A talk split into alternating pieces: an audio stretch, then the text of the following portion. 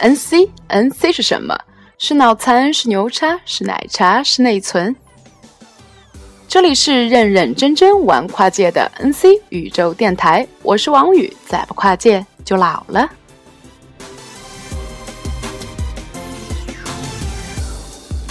今儿是大年初一，王宇给大家拜年了。通俗一点来说呢，就是祝大家新的一年阖家欢乐、福禄安康、财源滚滚。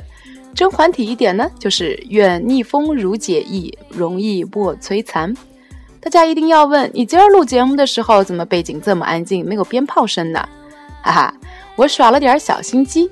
在回老家之前，我在北京的时候就已经早早的把节目给录好了，缓存在手机里，只等着大年初一给大家发福利。身边的很多土豪朋友呢，去三亚过年，特别是那些达官显贵们，护照被压在单位出不了国，只能去海南岛。海南岛就像俄罗斯的海滨城市索契一样，几乎快成了克里姆林宫的疗养圣地，价格也自然是水涨船高。对于我们普通人来说，往往都是选择在大年初二这一天出门旅游。南方的朋友去东北体验正宗的冰天雪地，而北方的朋友则是去南方体验南方的春江水暖。作为老南京的王宇呢，自然得给家乡的旅游业做点贡献。今天就给大家介绍一下去南京旅游都有什么好玩的吧。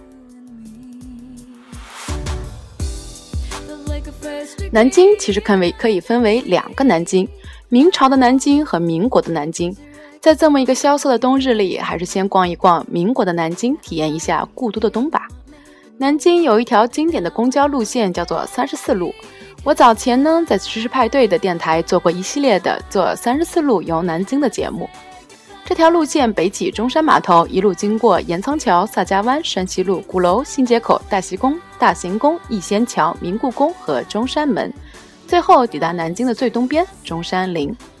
这条路线也是当年孙中山先生的棺椁从中山码头上岸后一路抵达中山陵的路线，贯穿整个南京城。而这条路呢，也就被命名为中山北路、中山路和中山东路。后来，南京市政府把三十四路命名为博爱线。说实话，就连我这个老南京也不明白为啥叫博爱线。直到我问了度娘才知道，这是为了弘扬孙中山先生的博爱思想。唉。他还不如直接叫中山先算了，省得把我这种没文化的人搞得稀里糊涂的。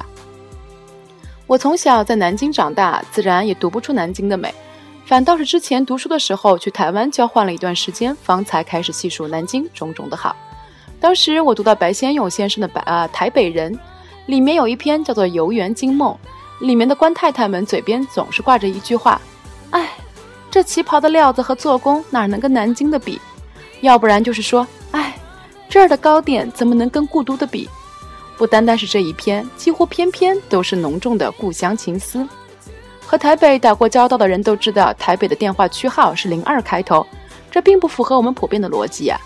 据说这是因为台湾的外省人把零一留给了南京，所以每当身边的文艺小清新们说去台湾吃美食的时候，我心里总是想着白先勇书里的那句话，哎。这儿的东西怎么能跟南京的比呀？你还真别说，白先勇的父亲白崇禧就是一个大吃货。之前在路坐三十四路游南京的时候，南京的食评家老夏就说了一段白崇禧的轶事。大家都知道烧麦，就是那种外面一张面皮儿，里面裹着酱油炒饭和肉丁的食物。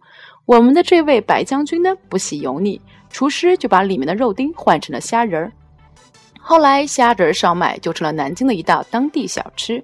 据说前几年白先勇回南京，统战部门的同志呢，还是专门按照当年他们白家的菜谱给他做了一顿。其实南京的很多民国大菜都是被那些民国的高官们吃出来的，这让我不禁感叹：哎，在他们面前，我们这种小吃货真是太没有创意了。南京的民国官邸也基本上都追在了这条三十四路公交车上，公交车的路线上。中山码头是南京规划中最早的中呃交通枢纽了。即便至今，你都可以选择从这里坐轮渡抵达江北的火车站，完全保留了民国的风貌。接下来就是盐仓桥的江南水师学堂，门口有一块大照壁，这里在解放后曾一度被改造为了餐饮，后来也是为了文物保护而将其迁出。再往下就是萨家湾的解放军政治学院，同志们可以在这里多停留一会儿，因为这里呢原来是民国时期的交通部，所有的老建筑都被原貌保留，并没有遭到破坏。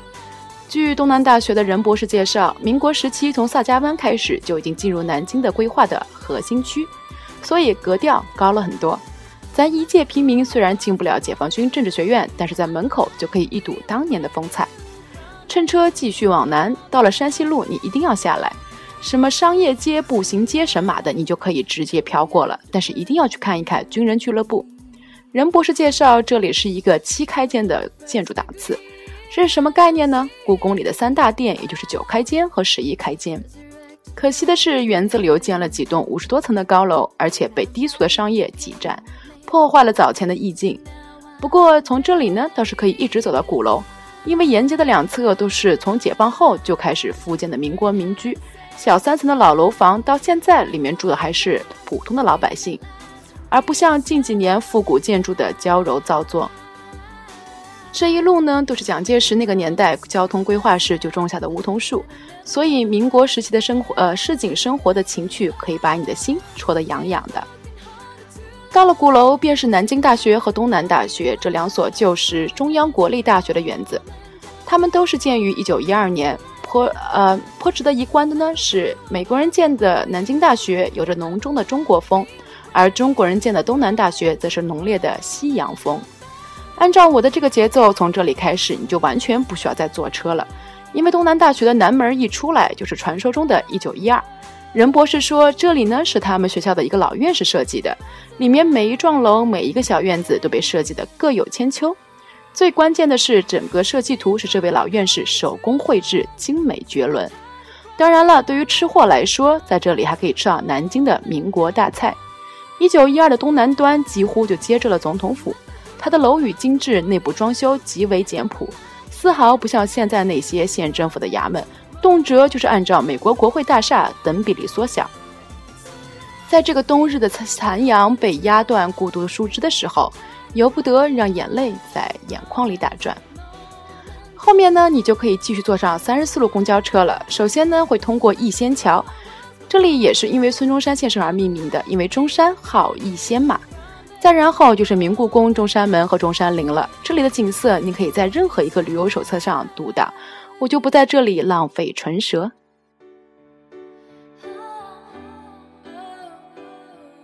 今天就先到这里吧。关于那个明朝的南京，以后再介绍。我是王宇，再不跨界就老了。